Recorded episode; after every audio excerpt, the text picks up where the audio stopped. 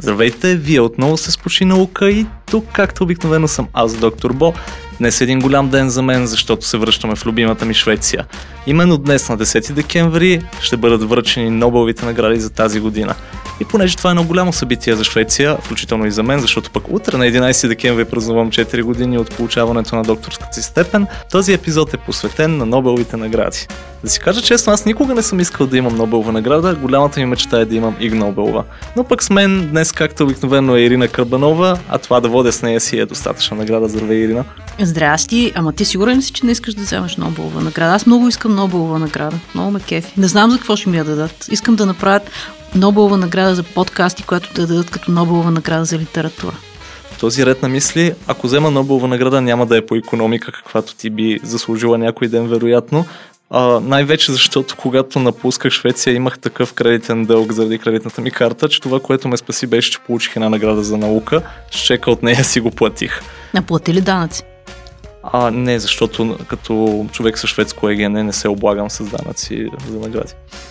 А, добре, супер. Защото ще говорим и за данъци след малко. Нововите награди са страхотна тема, толкова страхотен епизод. Точно така, Ирина. Както всички знаем, Нобеловите награди се дават памет на Алфред Нобел, който в завещанието си е определил, че всяка година ще бъдат връчвани награди в няколко категории. Един от големите митове е това, защо липсва Нобеловата награда по математика. И легендата казва, че причината е, че една от неговите годиници или съпругата му му е изневерявала с математик. Това не е вярно най-вече, защото той никога не се е женил. В историята му един път е предлагал брак на някаква дама от Русия, която е известна само под името Александър, но тя го е отхвърлила отхвърлила. След това е имал една-две дълги връзки, които по-скоро ми звучат като жълти клюки, защото няма особени доказателства за тях. Но интересното е, че една от тези връзки, ли е с неговата секретарка, когато е живее в Германия и тази дама взима една от първите Нобелови награди за мир. Това поставя Нобел награда за мир по много интересен начин, как го умиротворявала тази госпожа. Въпросната дама, чието име сега не помня, всъщност е била доста виден пацифист и за това получава наградата. Но както и да е. Завещанието си Нобел пише, че наградите ще се дават за химия, медицина, физика, литература и мир. Защо точно тези пет категории? За тази по економика ще кажеш малко по-късно. Ами защото това са били неща, които лично на Нобел са били интересни. Той се е занимавал с химия и физика, имало интерес към литературата, смятал е, че медицината е много важна за човечеството, а интересната история е защо е добавена и точно тази по мир. Интересна е истината, Нобел е добавил наградата за мир в завещанието си, най-вероятно за да си направи малко бял пиар. Историята е, че преди той да почине, умира брат му. И вестниците поради еднаквата фамилия малко се объркват кой всъщност е умрял, не са си проверили информацията и излизат с големи заглавия търговецът на смърт почива. Причината е, че Нобел все пак е изобретил динамита. Той не е имал идея да има военни приложения, но е имал и такива. И за това, за да не остане лош спомен за него, вероятно той добавя тази награда за мир, която да се дава на хора, които са направили по някакъв начин разбирателството между народите да се случи. Но както и да е. Първите награди са връчени 1901 година и до сега общо са връчени 949 Нобелови награди. От тях най-младият Нобелов лауреат е Малала, която получава наградата за мир през 2014. Но това, което на мен ми е много интересно е, че вторият най-млад Нобелов лауреат е човек, който е взел Нобеловата награда по физика. Това е Лоренс Брак. Заедно с баща си те са разработили теория, която позволява да определяме структурата на кристалите на база на дифракцията на рентгенови лъчи през тях. Това е техника, която много се ползва от химици, физици, включително и от мен. За, за дифракцията е много интересно. Нали, Риана имаше една песен, която е Shine Bright Like a Diamond и всъщност хората обясняха, че диамантите не шайнват, ами рефрактват. Всъщност, ако ги облъчим с ултравиолетова светлина, понякога излъчват една синкава светлина, по това познават кои са истински, кои са фалшиви, но както и да е. Браво, значи Риана все пак си е направила ресърч. Сега, Лауреатите могат да печелят престиж, обаче трябва да си поговорим и за пари, като говорихме за диаманти. Фонда за всяка една от наградите възлиза на 8 милиона шведски крони към този момент, като сумата е варирала в годините, в последните е намалена от 10, съответно на 9 и сега на 8 милиона, което не е чак толкова лошо. В български левове към днешна дата една награда би възлизала на 1 милион 465 288 лева и една стотинка или около 1 милион долара. Освен това, лауреатите получават и медал от 18 каратово злато, което е допълнително позлатено с 24 каратово злато. Медалът тъжи около 175 грама и пак към вчера 1 грам 18 каратово злато струваше 35 долара и 52 цента, което за целия медал ще излезе нещо като 6216 долара екстра. Знаем, че има Нобелова награда за економика, обаче всъщност няма Нобелова награда за економика. Пълното име на тази награда е награда на, това не мога да го произнеса. Свария с Риксбанк. Супер. По економика в памет на Алфред Нобел, това, което не мога да произнеса, има Шведската централна банка и тя е доста по-млада от Нобеловата награда.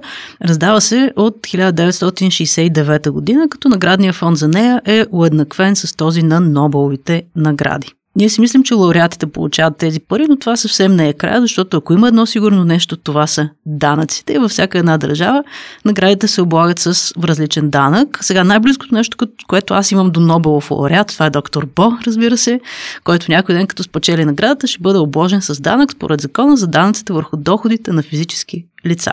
Това са 8 милиона крони, както и медал, който ще бъде устойностен по пазарна цена към деня на придобиване и също Боше трябва да му платиш данък. Интересен факт за българското законодателство е, че единствените награди, които не се облагат с данък, са наградите и приходите от хазарт. Аз чудах, що хората търкат билетчета като безумели, пък то било за да не плащат данъци от Нобелови награди.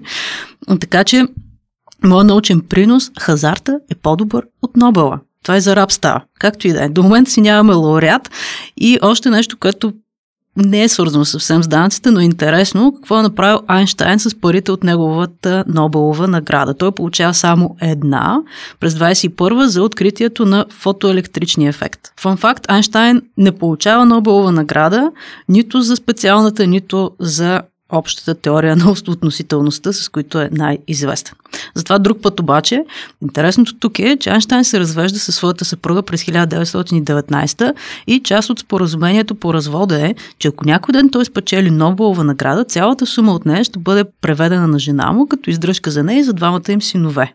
Това е чудесен залог от страна на жена му. Спечелила, обаче се твърди, че Айнштайн не е изпълнил ангажимента си и е задържал по-голяма част от наградата си, която в последствие е загубил на борсата по време на Великата депресия. Това е много интересно. Даже съм чувал, че някои от тези, които получават Нобеловата награда за мир, всъщност предпочитат да я дарят на неправителствена организация и по този начин си спестяват плащането на данък, а и повишаването на дохода си. Особено това го правят американците. Това Обама го направи. Точно така.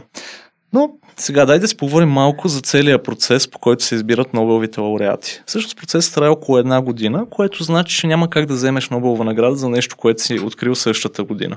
А, започва се през септември, когато от Нобеловата комисия разпращат анкетни карти до определени хора, които имат правото да номинират и след това в рамките на следващата година се обработват около 300 номинации. А лауреатите се избират през октомври, като тогава се обявяват също и интересното е, че до тогава никой не знае дали е бил номиниран за награда. Ако спечелиш такава, го разбираш в последния момент, най-често чрез телефонно обаждане.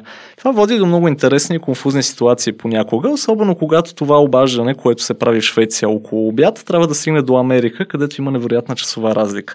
Има няколко интересни примера. 2010 година Мартин Шалфи взима Нобелата награда по химия за откритието на зеления флуоресцентен протеин. Тъй като е посред нощ, той проспива телефонното обаждане, след това се събужда, пуска телевизията за да разбере кой е спечелил, открива, че е той. Още по-интересна е историята с Линда Бък, за която си говорихме вече един път. Това беше в епизода за миризмите. Тя получава Нобеловата награда по медицина през 2004 година за откритие, свързани с обонятелната ни система. Тъй като от Нобеловата комисия не могат да намерят нейн телефон, се обажат на шефката и я събуждат в 2 сутринта и я питат за номера на въпросната Линда Бък. Шефката й решава, че се обажда някой, който си търси работа в тяхния институт и казва, че е много хубаво, че човек е толкова напорис, но за съжаление, че се е много неудобен, по-добре да потърси други форми на комуникация. След като разбира нали, за какво става дума, казва е да, да, това определено ще ви донесе работа тук. И историята, с която ще приключа, това е тази на Ричард Ернст, която е много интересна. Той взима Нобеловата награда по химия през 1991 година за ЯМР спектроскопията и когато се опитва да се свържат с него, той пътува с самолет до Русия, където получава друга награда, свързана с разработките си. Тъй като не могат да го намерят, се обажат на пилота и пилота прави анонс в а, кабината на самолета, че човека е получил Нобелова награда, което е много интересно.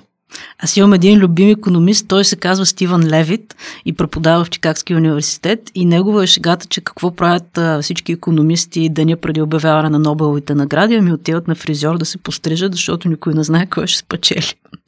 Но имам и друг любим економист и той даже е лауреат на Нобеловата награда. Това е Ричард Тейлър, който получава наградата за економика през 2017 за неговия принос към бихевиористичната економика или казано по друг начин, най-накрая економиката откри, че економическите субекти са хора и се държат ирационално и предпочитат да избегнат загубата, отколкото да спечелят нещо. И това се случи чак през 2017, до тогава не го знаеше економиката, но както и да е, работа на Телър има истински практични приложения. Това, което той следва са така наречените nudges или на български побутвания. Идеята му е, че през архитектура на избора хората могат да бъдат побутвани в една или друга посока и да вземат определени решения или да предприемат определени действия. И сега няколко примера. Започваме с летището в Амстердам, което има доста сериозен проблем. Мъжките туалетни са много мръсни и то в зоната на писуарите. Няма да обяснявам защо. Решението, което те са взели е да се остави един принт на муха там, където оптимално трябва да се насочи струята, за да влезе в канал. Резултата – чисти туалетни. И като бонус Нобелова награда за Телър. Направили са още един експеримент, този път в Англия, като целта е да се повиши събираемостта на местните данъци и такси. Разделили се хората на три групи, като всяка получава различно писмо, ако не са платили данъците си в срок. Едните получават писмо с заплахи и санкции, другите молби, но най-успешната група с 15% по-висока събираемост е тази, която получава писмо, което казва 9 от 10 домакинства във вашия квартал платиха данъците си на време което се оказва доста сериозен мотиватор. И един много интересен и доста сериозен резултат от неговите изследвания Телър изследва броя на хората, които са регистрирани като донори на органи. Във всяка държава законодателството изисква съгласие, но въпросът е как се предлага избора. Той сравнява държави, които са с сходни социо-економически показатели, както и култура, за да е сигурен, че избора дали да даряваме органите си или не, не е културен или религиозен или друг. Това, което открива е, държавите, в които дефолт избора е не, т.е. трябва да се зачеркне полето искам, броя на регистрираните донори е около 30%. В държавите, в които дефолт избора е да, т.е. трябва да се зачеркне полето не искам, само 15% от хората го правят. Крайният резултат от двата въпроса е доста различен, макар да изглеждат по един и същи начин и Телър е суперяк. Супер, Ирина. Надявам се, когато правят референдум, да приложат неговите практики, за да може по-лесно да се ориентираме за въпросите, но както и да. Да се върнем към това, което ще се случи днес в Стокхолм. Всяка година Нобеловите награди се връчват на 10 декември. Седмицата на 10 декември е и Нобеловата седмица. През нея лауреатите изнасят презентации в Стокхолм, но на 13 декември идваха в моя университет в Опсала и изнасяха презентации там, защото това е единствения кралски университет. Не слушайте тези от КТХ, вътрешна шведска шега. Но както и да е. Връчването се случва в концертхусет в Стокхолм, като този, който дава наградите е самия крал на Швеция, Карл 16 Густав, след което лауреатите отиват в кметството на Стокхолм, където има голяма вечеря. Тя се излъчва и по телевизия телевизията, гледаха един път, не беше особено интересна. 95% от времето коментаторите обсъждаха кой с какво е облечен. Тогава в интерес на истината ми направи впечатление, че фини 5% от времето даваха как Нобеловия лауреат по химия, тогава Дан Шейхман, а, обяснява нещо на кралицата, докато тя усилено нагъваше от Нобеловата вечера с една лъжица. Беше много странно. А, хайде сега да споменем тази година кой за какво е взел Нобелова награда. За тая по физика вече коментирахме преди два епизода с нашия гост Влади Божилов. А наградата по химия ми е много интересна лично на мен, защото свързва две неща. Първо Нобеловата награда и Швеция, която е моята втора любима държава след България. И на второ място Оксфорд, където правих своята постдокторантура. Наградата по химия се дава на Джон Гуденъв, Стенли Уитингъм и Акира Юшино, които са разработили литиево-ионните батерии. Причината за това е, че през 1970 е имало страшна криза на петрола и тогава са разработвали всякакви технологии, които са свързани с съхранение на енергията. Всъщност лития-воионните батерии се появяват едва 80-те, но в началото не са много практични. И това, което тримата лауреати правят е, че разработват нови материали, нови катодни материали за тези батерии, които ги правят по-безопасни, ефтини и малко по-практични. Това се случва в Оксфорд през 1991 година и най-интересното е, че самия университет е смятал, че няма много бъдеще в тези батерии и предостъпват патента на компанията Sony, които всъщност след това правят големите пари от тях.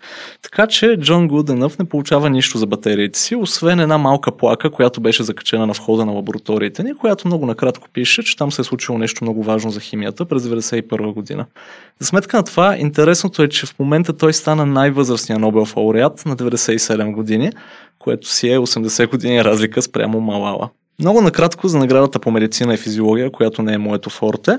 Тази година я получават а, Уилям Кейлин младши, сър Петър Радклиф и Грег Семенза, които са открили как организма ни откликва на присъствието на кислород или на неговия недостиг, нещо, което се нарича хипоксия, и как метаболизма ни се променя спрямо това.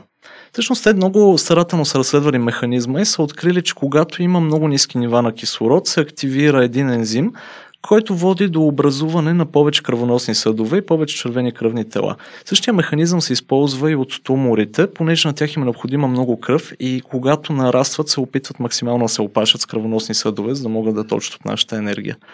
През цялата история на Нобеловите награди, на Нобелова награда е била присъждана на жена 54 пъти, два пъти от тях на Мария Кюри, така че реално 53 жени са печелили наградата, като само през 21 век печелившите са 22. Най-много са победителките за литература, следвани от наградите за мир и само две награди за економика през 2009 и 2019. Тази година печели Естер Дуфло, заедно с съпруга си Абхиджит Баранже и Майкъл Кремър, който не знаем какъв. Освен колега ресърчер. Те изследват както теоретично, така експериментално, начините по които може да се борим с бедността и да постигнем растяща економика в най-бедните региони на света. И техният подход е да разделят макроекономическите въпроси на по-малки и чрез микроекономически подходи да решават големи проблеми и те всъщност имат доста постижения в тази област, доста практически неща се случват благодарение на тяхния ресърч. Оказва се, че има достатъчно хуманитарна помощ, средствата съществуват, инфраструктурата съществува, но не се случват промени. Тя нарича този проблем last mile проблем. Решаването на хуманитарните проблеми и как решенията да достигнат до хората ефективно. Например, най-големият причинител на смърт при деца под 5 години в Африка е маларията, която отдавна е решен проблем в развития свят. Много усилия се полагат за справяне с този проблем, например Фундацията на Бил и Мелинда Гейт се опитва също да го реши. Едно решение, което доста помага са мрежите за комари. Макроекономическия проблем е дали те трябва да се раздават безплатно на хората и те да не ги приемат за ценни или да ги купуват, обаче това да ограничи броя на хората, които имат достъп до мрежи за комари. Това по-скоро е идеологически въпрос, затова нашите приятели економистите решават да направят истински експеримент в Кения и правят следното. На една група от хора дават ваучери за отстъпка при покупка на мрежи, като някои от тях получават 20%, други 50%, 100% и така нататък. Процента на хората, които си купуват мрежи, намалява пропорционално на покачването на цената. По-интересното обаче е употребата. Над 80% от хората, които имат мрежи, ги използват, независимо дали са платили за тях цялата цена или никаква или нещо по средата. Още по-интересното е, че голяма част от тези хора си купуват повторно мрежа. Тоест, те имат нужда от мрежа, а не от помощ. Повече по тази тема може да видите от Тето Канестър, което има преимуществото да е една ниска французойка, която говори английски с феноменален акцент. Аз официално съм и фен, ако не е станало ясно до сега. Супер, Ирина, като каза Last Mile, винаги се сещам, като си проследявам пратките от eBay, винаги зациклят на една точка, където пише Last Mile Delivery и това в общи е целият път от Китай до българската почта, но както и да е. Не вярвам Есър да е имала този проблем, но на мен това, което ми е интересно е, че някои от откритията, които са взели Нобелова награда, не винаги са били възприемани веднага в момента, в който са били направени. И веднага сещам за две истории, които сега ще ви разкажа. Първата е на Дан Шехтман, за който споменах преди малко. Той е получил наградата по химия през 2011 година за откритието на квазикристалите. Квазикристалите, това са кристални структури, които нямат трансфлационна симетрия. Това ще рече, че за разлика от всеки кристал, при който ако се придвижим няколко единици в дадена посока, намираме същата структура. При квазикристалите те са малко по-хаотични и симетрията е на по-малки разстояния. Но освен това, при тях ротационната симетрия е от пети порядък, която смята за забранена. Затова откритието на квазикристалите е било доста спорно и е имало много скептицизъм от колегите на Шехтман.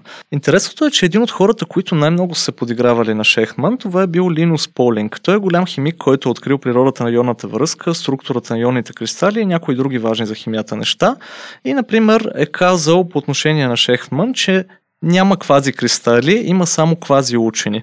Шехман публикува резултатите си през 1994 година. Това е годината, в която Полинг умира и получава наградата през 2011.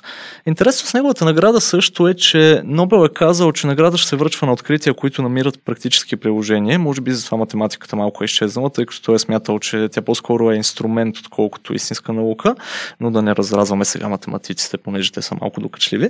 И в този ред на мисля е интересно, че самите квази кристали нямат много практически приложения. Единственото, за което аз сещам, че една компания се опита да прави незалепващи тигани от тях, обаче се оказа, че нещата залепват в общини. Беше малко провал. Но как ти да. А, доста по-тъжна история е тази на Реймонд Дейвис. Реймонд Дейвис получава наградата по физика през 2002 година, а, заедно с Масатоши Кошиба и Рикардо Джакони. И тяхното откритие е било засичането на космическото неутрино. Всъщност това Дейвис е направил през 60-те години в един много странен експеримент, който се нарича експеримента Homestake. В общи линии в една изоставена златна мина в Южна Дакота той слага резервуар с 380 кубични метра перхлоретилен, което е препарат, който се ползва в химическото чистене. В общи линии идеята е било, че когато неутриното мине през този резервуар, ще се генерира аргон. При това радиоактивен аргон, който Дейвис може да засече.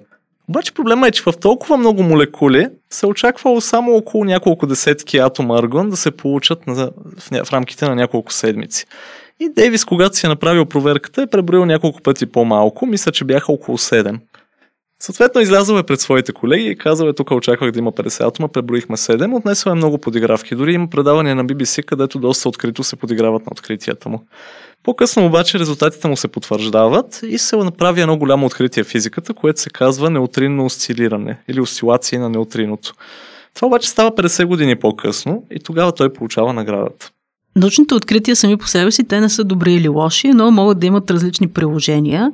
И сега ще разгледаме някои от наградите, които, като погледнем назад, може би не са били оптимални, както и няколко фейла. Започваме с новата награда за медицина, която получава Антонио Егас Мунис през 1949 година за неговия революционен метод за лечение на психични заболявания. Метода се приема навсякъде, широко разпространен, практикува се известно време, но доста скоро е обявен за опасен и е забранен, а именно той той измисля лоботомията. Още една странна Нобелова награда е тази, която получава Барак Обама през 2009 година. Той получава наградата за мир, обаче защо, имайки предвид, че едва е встъпил в длъжност, не е съвсем ясно. Може би защото е първият чернокож президент на САЩ. Не знаем. Може би защото няколко години по-късно ще се окаже, че САЩ подслушва целия свят, включително и Меркел. Меркел подслушват.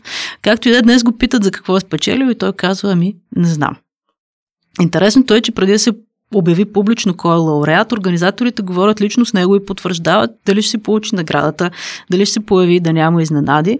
Два пъти в историята на наградата е била отказвана от получателя, веднъж от Сартър през 64-та, защото той принципно отказал всякакви официални награди и веднъж от Ле Дук то, който печели наградата за мир заедно с Хенри Кисинджер през 73-та за преговорите за прекратяването на войната в Виетнам. Ледокто обяснява, че не може да приема наградата си за нещо, което е оставило страната му разрушена и в криза. Кисинджер няма проблем с това и си получава наградата. Няколко лауреати са принудени от властите да откажат наградата. Хитлер забранява на трима лауреати да получат наградите си, като след Втората световна война те получават грамота и медал, но не и паричната награда. Борис Пастернак също отказва Нобеловата награда, само че за литература и по настояване, меко казва, настояване на комунистическия режим. И напоследък имахме един много интересен лауреат от отново за литература, който не се появи да вземе наградата си. Това е Боб Дилан през 2015. Освен, че наградата е доста противоречива и доста от традиционните в кавички автори на поезия и проза а, я оспорват, Боб Дилан даже не се появява на церемонията си. Той успява да се появи едва през 2017 година, когато просто минава през Швеция като част от неговия Never Ending Tour и между другото си взима Нобела на нещо, което от Нобеловия комитет наричат а, private ceremony, а пък иначе той просто е минал, защото е имал път от там. И накрая едно предупреждение към новите Нобелови лауреати. Те трябва да внимават да не станат жертва на нещо наречено Нобеловия синдром. Нобелови синдром това е, че има една тенденция Нобелови лауреати да подкрепят или да започнат да се занимават с разни псевдонаучни неща на по-късен етап в кариерата си. На практика самия Нобелов синдром също е псевдонаука, защото се крепи на корелация, пък това не винаги е добър знак, но има доста примери. Например, още един от първите Нобелови лауреати, Пьер Кюри, е имал тенденция да прави експерименти с един италиански медиум на име Елсапия Пеладино. Уорд Райли пък, който е физик, е станал ръководител на групата за паранормални изследвания на Британското общество на медиумите. Хайде, тях може да ги извиним, защото по това време езотериката си е било хоби за много хора, но има интересни случаи от по-късни години. Един от тия примери е Николас Тимберген, който е получил Нобеловата награда по физиология и медицина през 1973 година и той е създал една псевдонаучна терапия за аутизма. Тя включва държането на деца в ръце за много дълго време, при това насилствено, дори и те да се опитат да избягат, и поддържане на визуален контакт. Много странно, че тази теория се крепи на една негова идея за така наречената майка хладилник, в общи линии, че когато една майка не обръща достатъчно време на детето си, то развива аутизъм, което е абсурдно, но пък и той е жертва на Нобеловия синдром. Обаче един от любимите на мен примери като химик, това е Линус Полинг. Да, също и от онзи Линус Полинг, който се е подигравал на Дан Шехтман. Той е получил Нобеловата награда по химия през 1954 година и е станал голям привърженик на една идея, че витамин С в огромни дози може да лекува всичко, от настинка до рак. В общи линии идеята му е, че могат да се дават конски дози от витамин С, а, като те могат да стигнат до 10 грама на ден. За сравнение, ако вземем повече от 2 грама, получаваме адска диария и стомашни проблеми. И цялата тая теория е много псевдонаучна научна и се крепи на доста неклинични изпитвания. Но пък се смята, че това дава началото на цялата тая индустрия за всякакви добавки, витамини и какво ли не, което ни навират в лицата в аптеките в наши дни. Обаче от химиците най-странният случай това е този на Кари Малис, който е получил Нобелата награда по химия през 1993 година за създаването на PCR. PCR или полимера за верижната реакция, това е един любим инструмент на молекулярните биолози, който се ползва всеки ден в лабораториите им. Малис, освен че е бил любител на LSD-то, е бил обсебен от всякакви конспиративни теории, например това, че спина конспирация създадена от правителствата, освен това твърди, че е отвличан от извънземни. И по-специално, че е срещнал един светещ зелен енот в горите на Северна Калифорния през 1985 което пък от своя страна го направило достатъчно интересен на медиите, че да популяризира всичките конспиративни теории, в които вярва. И накрая няма как да пропуснем Люк Монтания, който получава Нобела по медицина през 2008 за изследвания свързани с вируса на ХИВ, който освен това свързва и с доста ненаучни експерименти, основно върху паметта на водата и хомеопатията. Освен това, той е доста ярко замесен в антиваксърското движение, чест посетител на тяхните протести.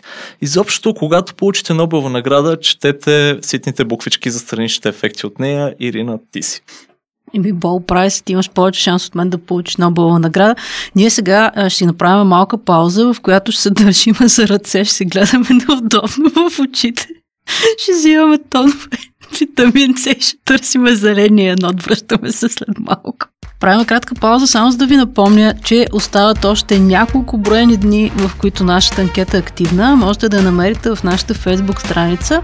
Повечето от нашите слушатели попълват анкетата. Това е лек нач и леко намигване към нашия Нобелов лауреат, за който споменахме преди малко по економика. Също така, ако искате да разберете повече за нас, посетете фейсбук страницата ни, вижте повече за нас в Инстаграм, а ако искате да разберете повече за другите подкасти или да направите собствен подкаст, заповядайте на procasters.co. Едното не го намерихме, обаче какво намерих в интернет и трябва да предупредя, че това от серията абсолютно пълни безумия. Призовавам всички да се консултират с специалисти, ако имат здравни проблеми, макар че ако слушате този подкаст, най-вероятно сте ясно, наясно с този дисклеймер. И така, статията от e-zdrave.com и се казва Алкалната диета две точки. Лекарството за рак от 1923, но скрито от хората. Идеята е че авторите се базират на откритието на Ото Варбург, за което получава Нобелова награда за медицина през 23-та, обясняват, че рака се причинява от киселинната диета и е най-добре да сме в алкално състояние, да се храниме с алкални храни, ето някои твърдени. Ако стоеността на pH при някой е под 7%, този човек изпада в кома. При болни хора идеално 80% от храната да бъде алкална.